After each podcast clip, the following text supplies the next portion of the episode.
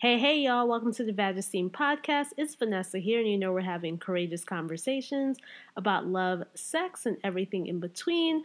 And before we get into the episode, I just wanted to remind you to follow Vagesteem on Instagram, Facebook, Twitter. Send me a message. You can email me at vagesteem at gmail.com. You can also text me at 443 692 7802. And there are a few ways that you can contribute to the podcast because remember, it is just me right here. It's a one woman show. I got to edit, I got to produce it, I got to market it, I got to put it out there, I got to make it good so that you'll listen. So you can contribute um, by telling a friend or two or five. You know what? Host a whole podcast listening party. You can also contribute to the podcast by throwing some coins. Um, when you go on vagesteem.com, there is a donation tab and throw whatever coins you want into there because we got to pay to host the podcast and also keep the website running and put on the events that you love. So, whatever you got, throw it in there. I'll appreciate that. Also, you can follow the podcast and make sure you leave a review on Apple Podcasts, especially. Uh, leave a review wherever you can. Uh, but the more that you leave reviews, the more that other people can find the podcast and the more that we can spread this Vagesteem. Lastly, Vagesteem is on tour. So if you work at a college, go to a college, have a group, want me to come to your city and host sex trivia, which I've done hit me up at vagesteem at gmail.com. I want to be in your city and I want to spread this Vagesteem with you. I hope you have a great week. I hope you enjoyed the episode. I want to hear how much you enjoyed the episode, and I'll talk to you soon. Bye. Okay, ladies, now let's get information. I say, okay, ladies, now let's get information. Hey, hey, everyone. Welcome to the Vagesteem Podcast. It's Vanessa here, and you know we're having courageous conversations about love, sex, and everything in between. Back on the show, we have, I'm, I'm going to say you're a fan favorite because your show, your show got a lot of like questions and just a lot of conversation going, and then like people were commenting on the episodes. So, a, fa- uh, Oh. a fan favorite, a listener favorite, Dr. UC is back on. Hey! Hey, Booze. What's up? How is everyone doing? I I'm mean, so I- excited to be back. I'm going to speak for everybody. I think we're doing all right. I think we're doing okay. Yeah, yeah. Everyone's everyone's handling it, getting ready for the holiday season. So I have you back on um, because a lot of the questions that I get or that I've been getting in the last few months has been around painful sex. And so Yes. I thought about who would be the best person, and I knew who the best person was. It was you, of course, to come on Oh and like talk to us about what the hell is going on. So I'm so glad you're back on. I am so glad that I'm back on to talk about one of my favorite topics and one of the things I treat on basically a daily basis. So thank you. Oh, great. Okay, so let's get right into it. So, how do you define painful sex? Um, well, painful sex is sex that you're having with yourself or someone else or other people where pain is experienced where you don't want pain to be experienced. Mm. And, you know, that can be defined by many things. It can be defined during the arousal phase, it can be defined during the penetration phase, Mm. the genital touching phase. You know, it's that's how I define painful sex. Absolutely. So, Yeah. what since since this is one of your favorite topics and something that you Mhm. may see a lot in your practice, what mm-hmm. contributes to it? I think a lot of the people who are coming to me and who are coming to me after workshops and you know are writing, you know, writing DMs and stuff, they think it's a flaw with them. And so I, you know, I feel like there's a bunch of, you know, reasons why this may be happening but i think the the mainstream thing that i keep hearing is like oh your partner's just like not doing stuff or your body's terrible and i think there's a lot of negativity associated with um you know around like why this is happening so can you tell us why what is going on why is this happening to some of us Well, that is the million dollar question. I, I you know that's actually the trillion Mm-hmm. Yeah. dollar question. right right when I see patients, they're like, "Why is this happening? I want to know why it's happening so I can cure it." yeah And you know, I always tell people that that's that's that's a great question, but I don't know if we should always start there, mm, right? Um, because we have to kind of experience, we have to acknowledge what we're going through, and it's not a matter of like accepting, you know, God, pain is going to be a part of my sex life forever. mm, But sometimes people get lost in the pursuit of why versus the pursuit of okay, how do I treat this? How do I move forward? This is this is now a reality in my life mhm. and I want to I want to yes understand where it comes from, but then I also want to understand you know why it's repeatedly hap- repeatedly happening. Mhm. I understand. I want to understand how my sexual how my sexual experience needs to be is is impacted by this, Mhm. And how do I need to understand my sexual self so I can make the make the changes I need to make pleasure the central aspect of my sex life versus pain? Right. And I trying to reframe that concept is really important, and then also acknowledging the shame that comes with it. yeah. But I, I, because I, tell people the reason I say that is because, girl, there are a thousand reasons why people have pain with sex, Mm. and I can spend my entire day listing out the potential reasons for one patient. Right? It can be endometriosis. Mm. It can be, you know, childbirth. It can be back pain. It can be hip pain. It can be the fact that your bladder is, um, that you have bladder pain, right? Um, it could be because you have some autoimmune disorder that has caused your entire nervous system to get upregulated. You because it could be caused by fibromyalgia, Ooh, right? right. Wow. you see what I mean? So the, I could list off a thousand reasons why. You know, there's not just one thing that causes pain. Penetrative pain or sexual pain or arousal pain um, with people who identify as women, right? Or people who have vaginas and uteruses. Right. And I, I think that that's that's one thing is that they could be a smorgasbord of things. And and the fact is, right, that once pain becomes chronic, meaning once it persists past the three month mark, that's chronic pain. Mm. Even if we got rid of the initial driver of your pain, your pain will still persist because you have laid down the concrete and the cement in terms of the pathway of this new way that your body is perceiving that sexual act. Right. And so now we have to re- retrain the brain to say, yes, sex is good, sex is safe. It's not strange or danger. You're not being chased by a bear. Mm. And that's how your body is perceiving sex- sexual activity. Woo. Okay. I mean, you hit on. Okay, well, number one, I didn't know all of those things. That Mhm. so that opened the door for me because when folks are coming up to me, it's mostly around like I don't want to use lube or like what's wrong with my walls or you know all of these different Right. you know I think very on the surface quick fix things um, but I also feel that the reason why we're just into the quick fix is because we're being silent about it. And I also feel silent about it. But I also feel like we're being silenced. And when I was doing research for um, this episode, they were saying that painful sex um, is actually like a very common, like, as in like 3 to 18% of people like globally may experience it but they also the first thing that comes up on google is it's a common but neglected female health problem Absolutely. it occurs in one in four women. get the one heck out four. of here one in four One in four. the So it's what? incredibly common that no one talks about. There's so much shame surrounding surrounding it, and part of it. I mean, this is the thing that kind of really frosts my cookies, guys. It's it's it's, it's we could women could people. Let me rephrase Yes. that. People, if we just did better job of educating human beings, children about their bodies, about the pelvic floor, about what how nerve pain can kind of present like a UTI, right? Mm-hmm. Like burning in your vagina, irritation in your vagina. A lot of people think, oh, I have a UTI. There's no way it could be a nerve pain. There's no way it could be muscle. It's like, chick, it's nerves.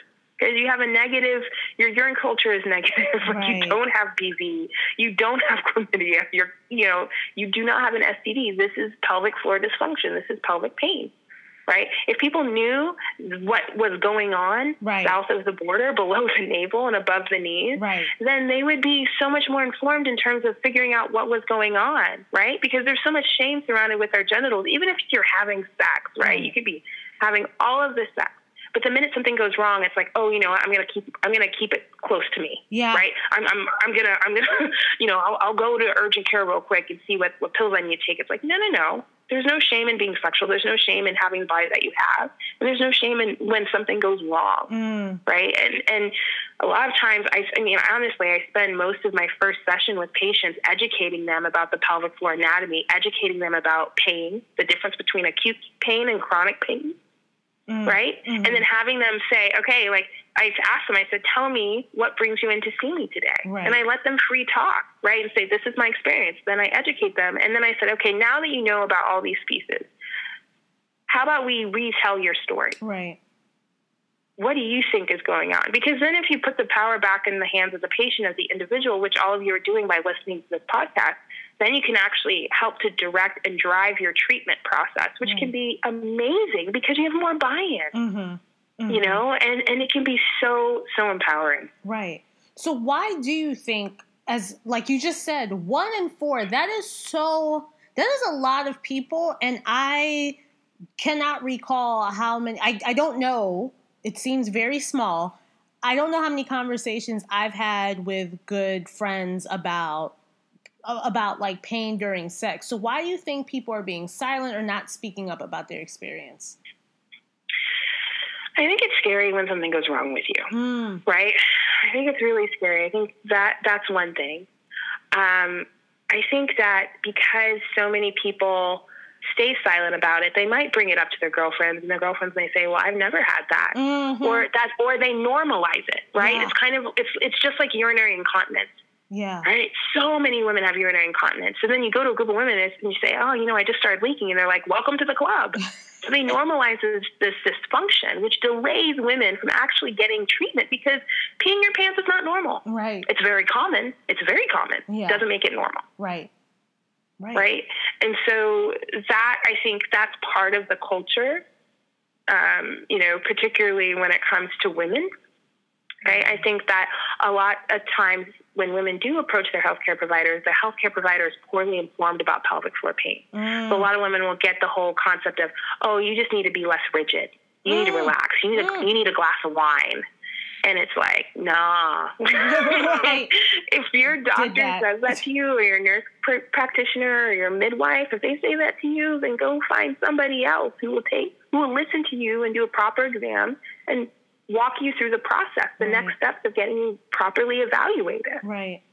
That is your right. Your healthcare healthcare is a right, Mhm. not a privilege, right? And it is your right to have pain-free intercourse. Whew. Pleasure is your birthright. My colleague Elisa Bokeen, the co-founder of Melanin and Mental Health, says that all the time. Yes. Yes. Pleasure is your birthright. I love it. Mhm. I love it. I you know, so it's it's funny but not funny, but it's interesting because like this is this whole thing about like having these courageous conversations and just like having conversations with other women and women talking to each other is the whole basis of this podcast. And that's why I often love for people to like share their stories. And I ask people to send their send in their their uh, audio clips because it's so powerful to hear someone say like I'm not the only one or I'm going Right. through this too. And I know for me this this very topic resonated with me I think like a month and a half ago I messed up my birth control so I take I'm on the pill I messed Right, it up right. I messed it up so I was like not doing, you know, 9 p.m. is my time. And then I started doing the whole like, oh, uh, it's midnight or like it's the next day. I started, I messed it up. Messed it up so much so, and I was doing continuous cycling so much so that like my body was like, okay, you want to keep mess? Okay, fine, fine. You're gonna bleed. We're going to let you bleed. You're bleeding. You're ble-. So I was just bleeding and spotting, and I was being so like, uh, I don't want, I don't want, I don't want to stop taking it. I just, I don't want to bleed right now. And so my body Right. was like, okay, well, this is the consequence. Like, you didn't stay up on your stuff. So we're going to let you spot and bleed for a whole like 3 weeks, Mhm. right? And Mhm. so after, after I just let my body do its thing, I just re, I like hit the reset button. I noticed that everything was so dry down there, like everything. Yes. Yes. And I was like, you know, first night trying to get back in the groove. I was like, oh, you, you know what? I need lube. Lube, lube. That's Right. it. That's it, Mhm. lube. And that wasn't working. So then I was like, you know what? I need, I need, I, I need coconut oil. You know what? Coconut oil. I was Mhm. gonna gonna slather some coconut oil down there. Right, right. And Hey, that's a great route to use. Right, and everything is gonna everything is gonna go right back to to where it was. And then Right. I started getting freaked out because I felt like everything was sticking. And it was like the most terrible feeling. And I like because I've never experienced it before, I didn't know what Mhm. was happening. So again, like you just said, I was drinking water. And I was like, you know what? I'm not Yeah. lubricated inside enough. So you know what? I'm gonna Mhm. drink my water. And then I was like, okay, wait, water's not working. Coconut oil's not working. I feel like my walls are sticking. I feel like my lips are sticking together. Like, what the hell is happening? And I realized like my hormones were out of whack. I Yep. realized I needed to like, you know, let everything just like get back into the groove. But I found myself getting frustrated with myself. And then I found now, then I understood like, oh my gosh, like, this is not to compare my issue with anyone else, but like the pain that I felt trying to have sex while my hormones were out of whack and I was feeling super dry and nothing was working. It was just like, oh my gosh, like people are walking around with this every single day and not Yes. saying anything. And from what when I started talking to like my colleagues and coworkers about it, because I was like, can someone I need someone to help. Like what's happened? Like I I need and not knowing so, until my coworker was like, girl, your hormones are all out of whack. Like it's gonna be okay. Like give yourself Yeah. some time, be patient with yourself. But then I had other coworkers and colleagues and friends who were like, Oh my god, I deal with that all the time. I'm over 50. My doctor told me to just like that's it. That's just the way it's going to be. Or No. Yeah. No. yeah, and it makes me think like, you know, I'm like think good, like you know, whatever. For me, it was like I, you Mhm. know, everything resumed back within a week, and I was freaking out, you know. But Right. for those folks who this is not their just week off of you know you know their week off where their body is feeling off this is literally their lives and everybody and everything around them is telling them to just suck it up. And then what i find also is that like i had older folks coming to me just saying like oh girl you feel that? Well i feel that too but my doctor told me like i just need to add more lube. And then I realized there was like an age issue here too. So not only are we dealing like what you're saying with like, you know, your doctors are telling you that you're rigid or this and that, but then you factor in age where doctors are just not even trying to explore because they're like, well, you're old. Sorry, girl. Right. Right. I hear you. I think the thing about it, what's interesting is that you talk about your hormones being out of whack, Yeah. right? And this happens to a lot of women throughout the lifespan, right? Whether you're postpartum and your estrogen stores aren't in the toilet and your vagina is drier than the Sahara, right? And you're you're breastfeeding, sleep deprived, or you could be peri or postmenopausal, right? And everything was fine, your train was moving along, and then all of a sudden it get off gets off the rails, and you're like, what is going on with my vagina? Right. Like, why is it that sex is so uncomfortable? Why is everything so dry? Right. Why am I itchy? You know, Right. why does it feel burning Ooh, down there? It's terrible. and it's it's really difficult. But I think that one thing that I, I think I would like everyone to know is that you need an ally in this. You know, whether it's a partner, whether it's a healthcare provider, you need an ally to completely support you in this pursuit of taking care of yourself and making sure that you're getting the proper care Right. right? Because I think that, and, and it takes a lot of audacity, which which I'm I myself as a healthcare provider am learning to do that for my own health. It is Mm. not a natural thing. It, it is it is work Right. and effort to, to pursue this, but it is it is your right to do that. Right and and a lot of women are it, there's so many options out there right? It could be your diet. You could like i mean i've had patients completely change their diet. They change their birth control. Right. they they get you know topical estrogen right? Mm which is different than systemic estrogen right? If mm. you take the pill or or have a patch that goes through your whole system. But for some people they just need more estrogen in the vaginal area right? And depending on your healthcare provider and what your evaluation says they can prescribe that, and that could be just what the doctor ordered. Right. You never know, right? And there are a lot of reasons why these occur. You know, for some women, they may have, um, for example, you have a condition called vulvodynia, right, mm. which is burning or itching or pain in the vulva area or the vestibule. And we define it as um, this burning that has no known cause, right? That's vulvodynia. Damn. And it's, it's either primary or secondary. Primary means the minute you start your menses, that's when you start having this pain, right? Mm. Now, you know, for some women, not even sexually active yet, and they're like, man, I have pain burning down there, mm. right? And some people get it's secondary, so they develop it later in life after some inciting event. Um, like they had a fall or they had a really stressful you know, divorce mm. or they they had a baby, and and then you but there are two different ways to treat those two different types of vulvodynia mm. right? Sometimes the vulvodynia can be provoked only. So basically it only occurs when you have sex. Some women it's unprovoked. So it just kind of happens willy nilly. Wow. You could be walking along fine, and then boom, you're in pain.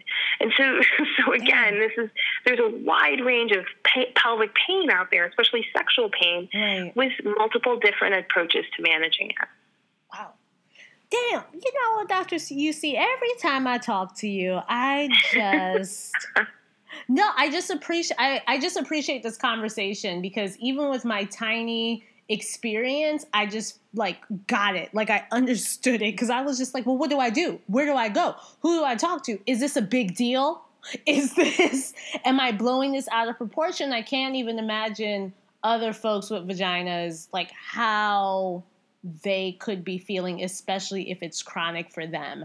And it's incredibly isolating. Yeah. I, I, can tell you from my from from my patient's perspective, it's incredibly isolating. Oh.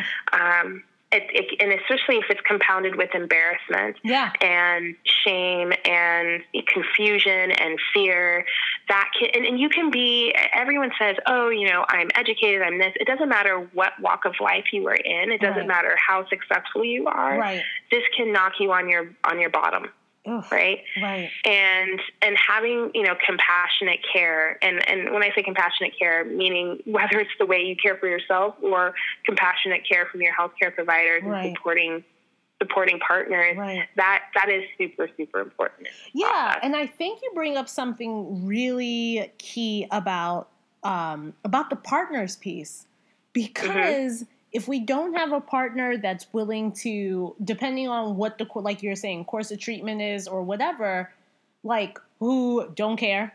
If you have a partner that's just like i want this out of you and like trying and like pushing you there you you don't even have room to heal um, when you have a, a, a, partner that doesn't care or doesn't care to learn about you know taking it slow with your body or just you know if this is something new to reframe how they might be you know pleasuring you etc i just feel like that is such an important piece that i feel that we often um, neglect. And i think things that i've heard from training clinicians sometimes they want to focus in on the patient so much but they don't think about all the other factors that go into a patient's life like such as like how do i communicate this to my partner how do I sit down with my partner? How do I build the self efficacy to be able to say to a partner, like, listen, things ain't like they used to be and we got to take it slow. So i think that's just such a, a, a factor in this that has been overlooked and that we don't even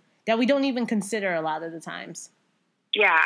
And i will say that i really would love for people to kind of put this in different categories right? Because you might have pain where the cause is purely physical. Like yeah. there are a lot of women where all they need is a set of dilators mm. and some proper instruction and lubricant, and they're good. Right. You have some women where there's a lot of physical causes, but then there's some kind of psychological, emotional causes mm. that have to be addressed. So if you just focus on the physical without addressing the psychological component, you're not going to get the results that you and you have some women where it's physical, psychological, and sociocultural, right? Like they may be dealing with a lot of um, social stressors. It could be that their sexuality, their their race, Right.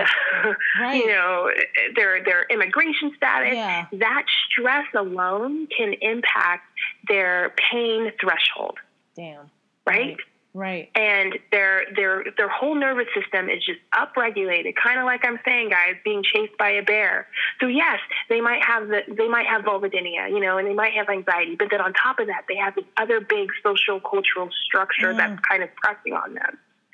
And that's also going to make for a you know heightened pain experience. So mm-hmm. understanding the factors that go that are in your life and how they potentially are contributing and how they potentially are not contributing Right. is also a really important piece for people to to really work on Yeah. and understand.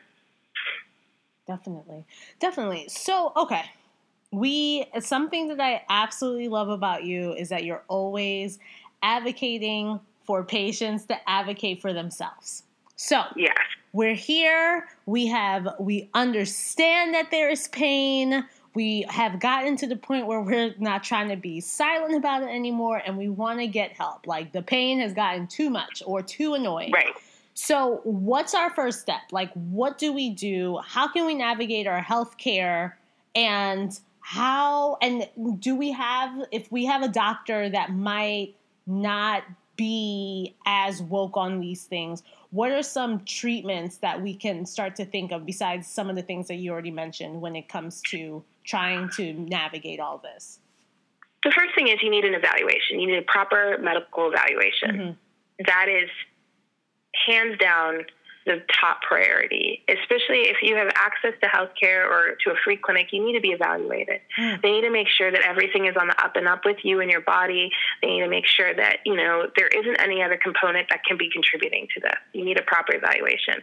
So that can be from a uh, primary care provider who is specializes in women's health. It can be an OB-GYN right? That can do that. Um, a specialist would be ideal. So a urogynecologist. So this is a gynecologist who has fellowship training in female pelvic reconstructive um, medicine. Damn. So the okay. urogynecologist, yes, is as well as training in urology as well. So they're going to be actually one of the best people to see in regards to evaluating this and prescribing the right medications or referring you to physical therapy if need be. Um, Okay. Another option would be a urologist that specializes in female pelvic medicine. You can find a lot of those in a lot of the ma- many, many, many major cities, and so that is also a great option. So I would start there with making sure that you get a proper medical evaluation, and then go to physical therapy. I know I'm biased because I am a pelvic health physical therapist, but I have to tell you, a lot of the patients, one of the things that I hear time and time again is they said, I wish I saw you 15 years ago. Right. Can you imagine living with sexual pain for 15 years and then finally going to a healthcare provider who refers you to physical therapy, and after four months, you experience 80% improvement? Listen, never. That to me is insane. Like, why, why, why spend 15 years struggling and suffering? Right. You know, when they're, saying- when they're saying, I mean, and many of my patients have said, man, if I knew it only took four months of work with you, I would have done this in my early 20s when all this started. Right. See, here's the thing, though. Do to, to sorry to interject right there. We're going to get right interject, back, interject. right back to what you were talking about. I feel that I feel that a lot of people don't know about y'all though. Like, Yeah, yeah. what is yeah. what is that like?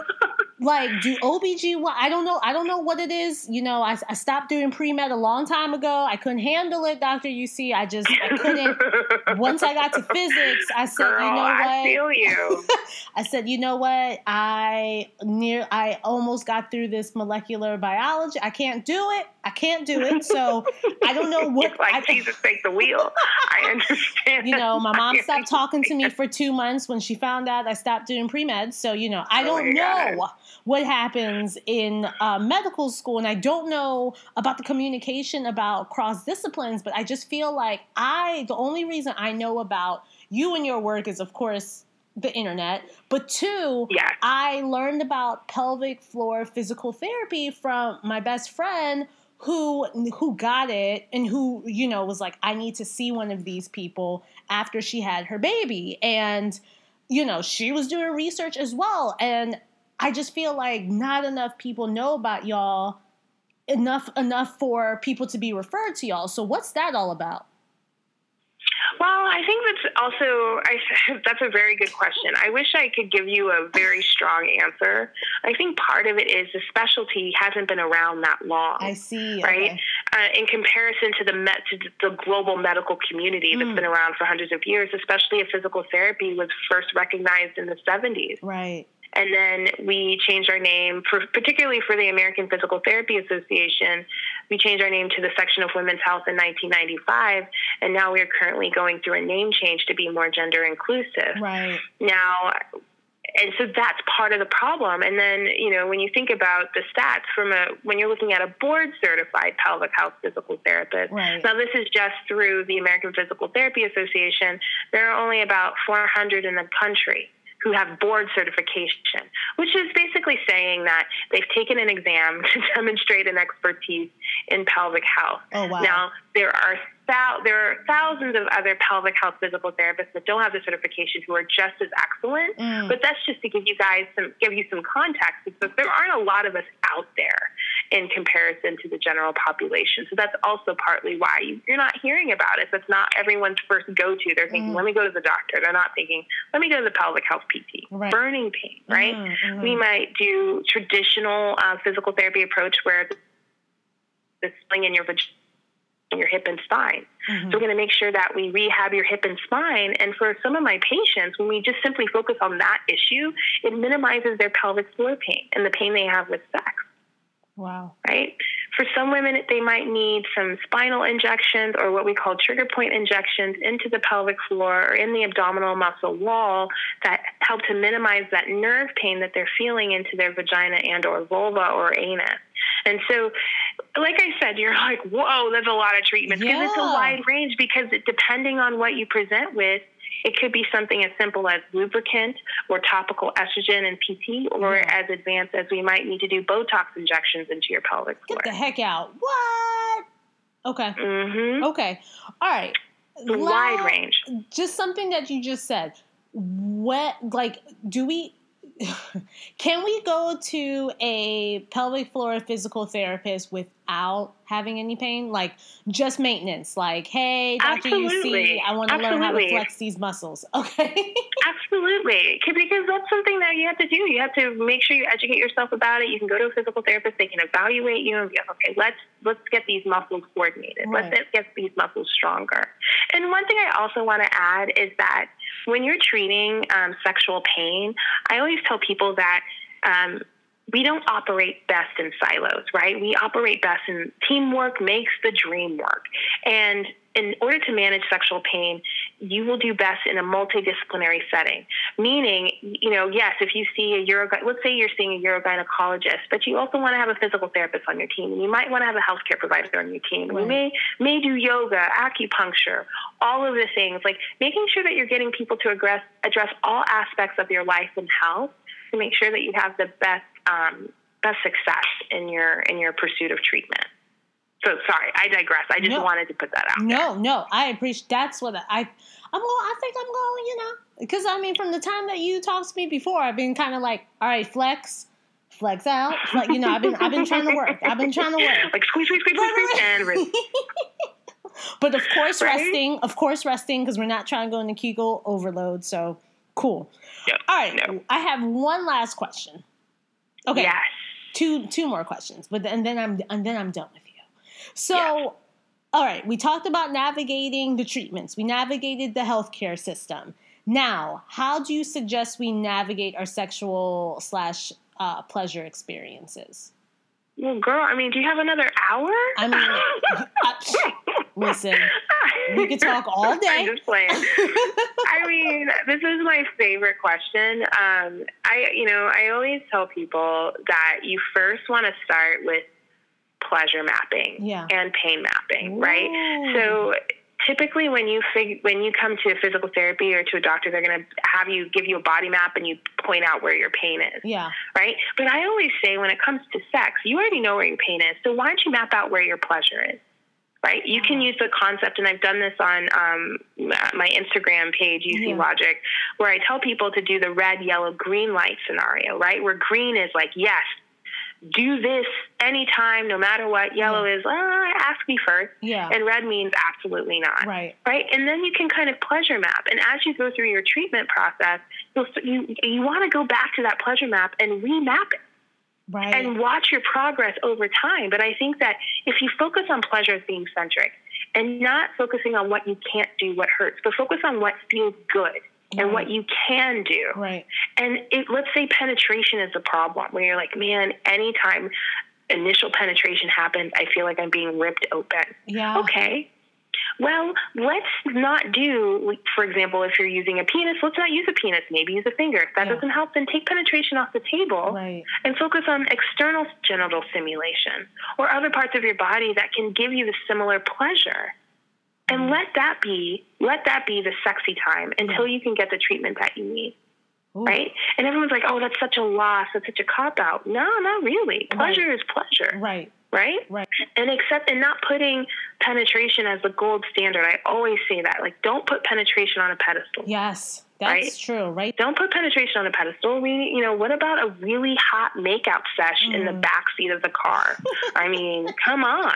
You know, what about some like booby play, some anal play, some inner thigh play behind the ears? There's so many areas that you can sensitize and develop to be just as delicious and sexy as your vagina. Yeah. That I'm just saying, like the world is your oyster. Explore Right. and then let the PT or the doc manage the help you manage the pain in the meantime. Right. Right. We have a listener question that just came in while you were just saying this, which is amazing.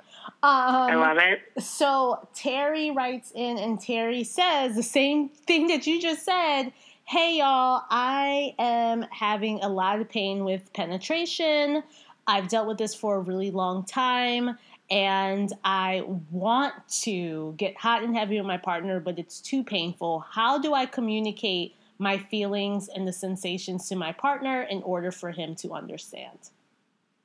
Absolutely. Okay, so again, thank you for this question. Yeah. It's very, very common. Yeah. And what I always tell people is before you go into that, you know, before you, you know, tell your partner, you first want to think about, okay, what is your goal? You know, do you want your partner to help completely understand what you're going through? Because they're probably not going to completely understand because, but if the goal is to share with your partner your experience of sex and how you want sex to be a pleasurable thing and that you want to engage with him, but just not in the way that you both traditionally view it. That's, a, I think, a great place to start Yeah. right? And allow him to share his concern, and then you share your concern, and let it be an open dialogue, right? That way that you both are kind of in it to win it. Where he's like, man, I had no idea. Right. you know, please, how can I help? What can I do? And you can like, actually, let's pleasure map each other. Right. Let's figure out other parts of our body that we can enjoy while, you know, we can figure out together what's going on with my vagina and why this pain is occurring Right. Yeah. you know that's that's how I would start is kind of like let it be a discussion where you share your experience and you're like listen I know you're not going to completely understand but this is how it feels and this is my desire these are my goals to get to a place where I can have penetrative sex and get hot and heavy with you right but right now this is where I'm at so let's pleasure map figure out how we can make this work in the meantime and then I'll figure out how to get some treatment Yeah. This is hard. or Yeah. we can figure out how to get some treatment. right. yeah, I think this is really hard. I've had this question pop up a lot over the last couple years, and you're right. It's I think what you're saying, like, how much do I want to tell my partner? But also, if you do care about your partner and you have those feelings and you want to do and it's like everything is pumping and moving, but it's just too painful, it does become intimidating to, you know, take a back seat sometimes and to just say, like, listen, I want you because then that, that's the other thing. Then we start getting into like Yeah. partners feeling desire built like do you desire me and like what's going on and a lot I think th- this this requires a ton of communication for the, for your partner to understand but for also to, also to like get the words to say like I I enjoy you. I think you are sexy. I think you are all of that. But my body is literally doing a thing that I don't want it to do.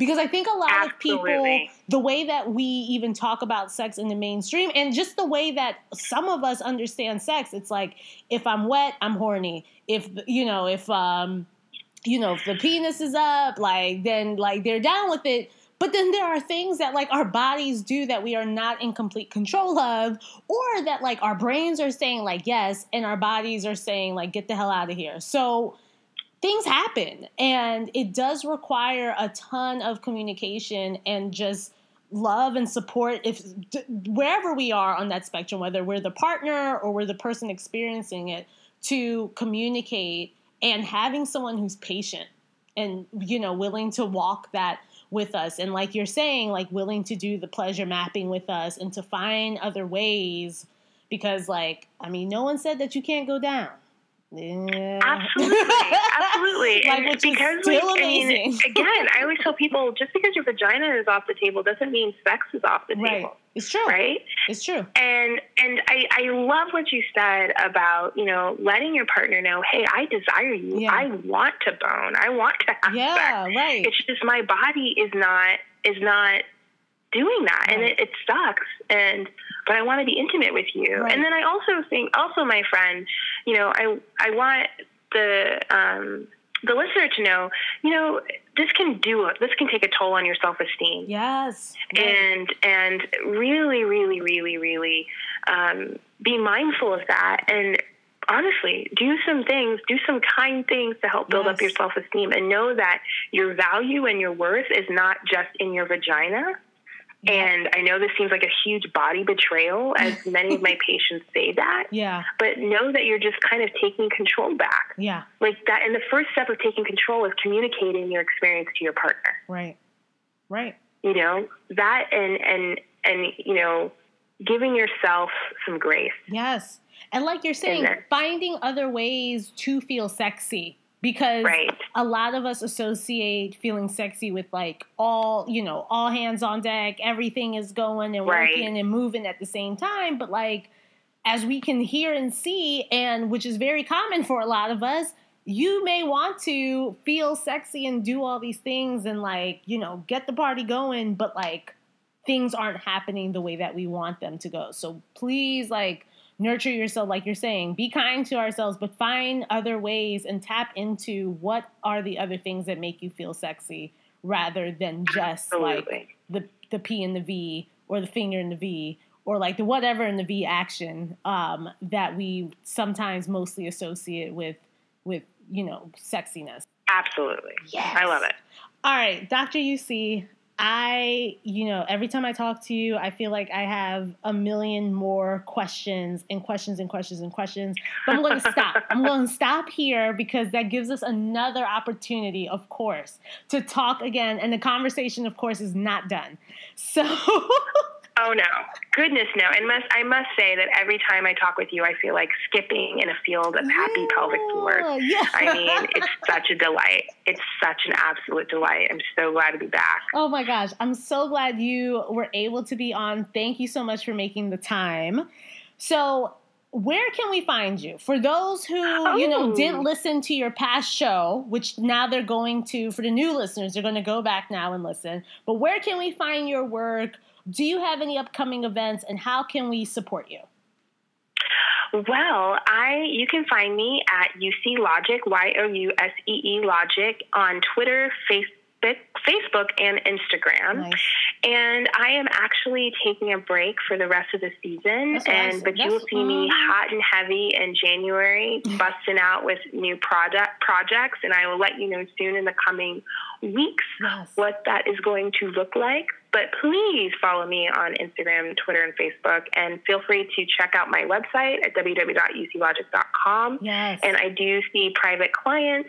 So if you want some consultation, um, I do Zoom interviews, I do all of that, and also in person. So Yes. hit me up, y'all. And where are you located for those who don't know?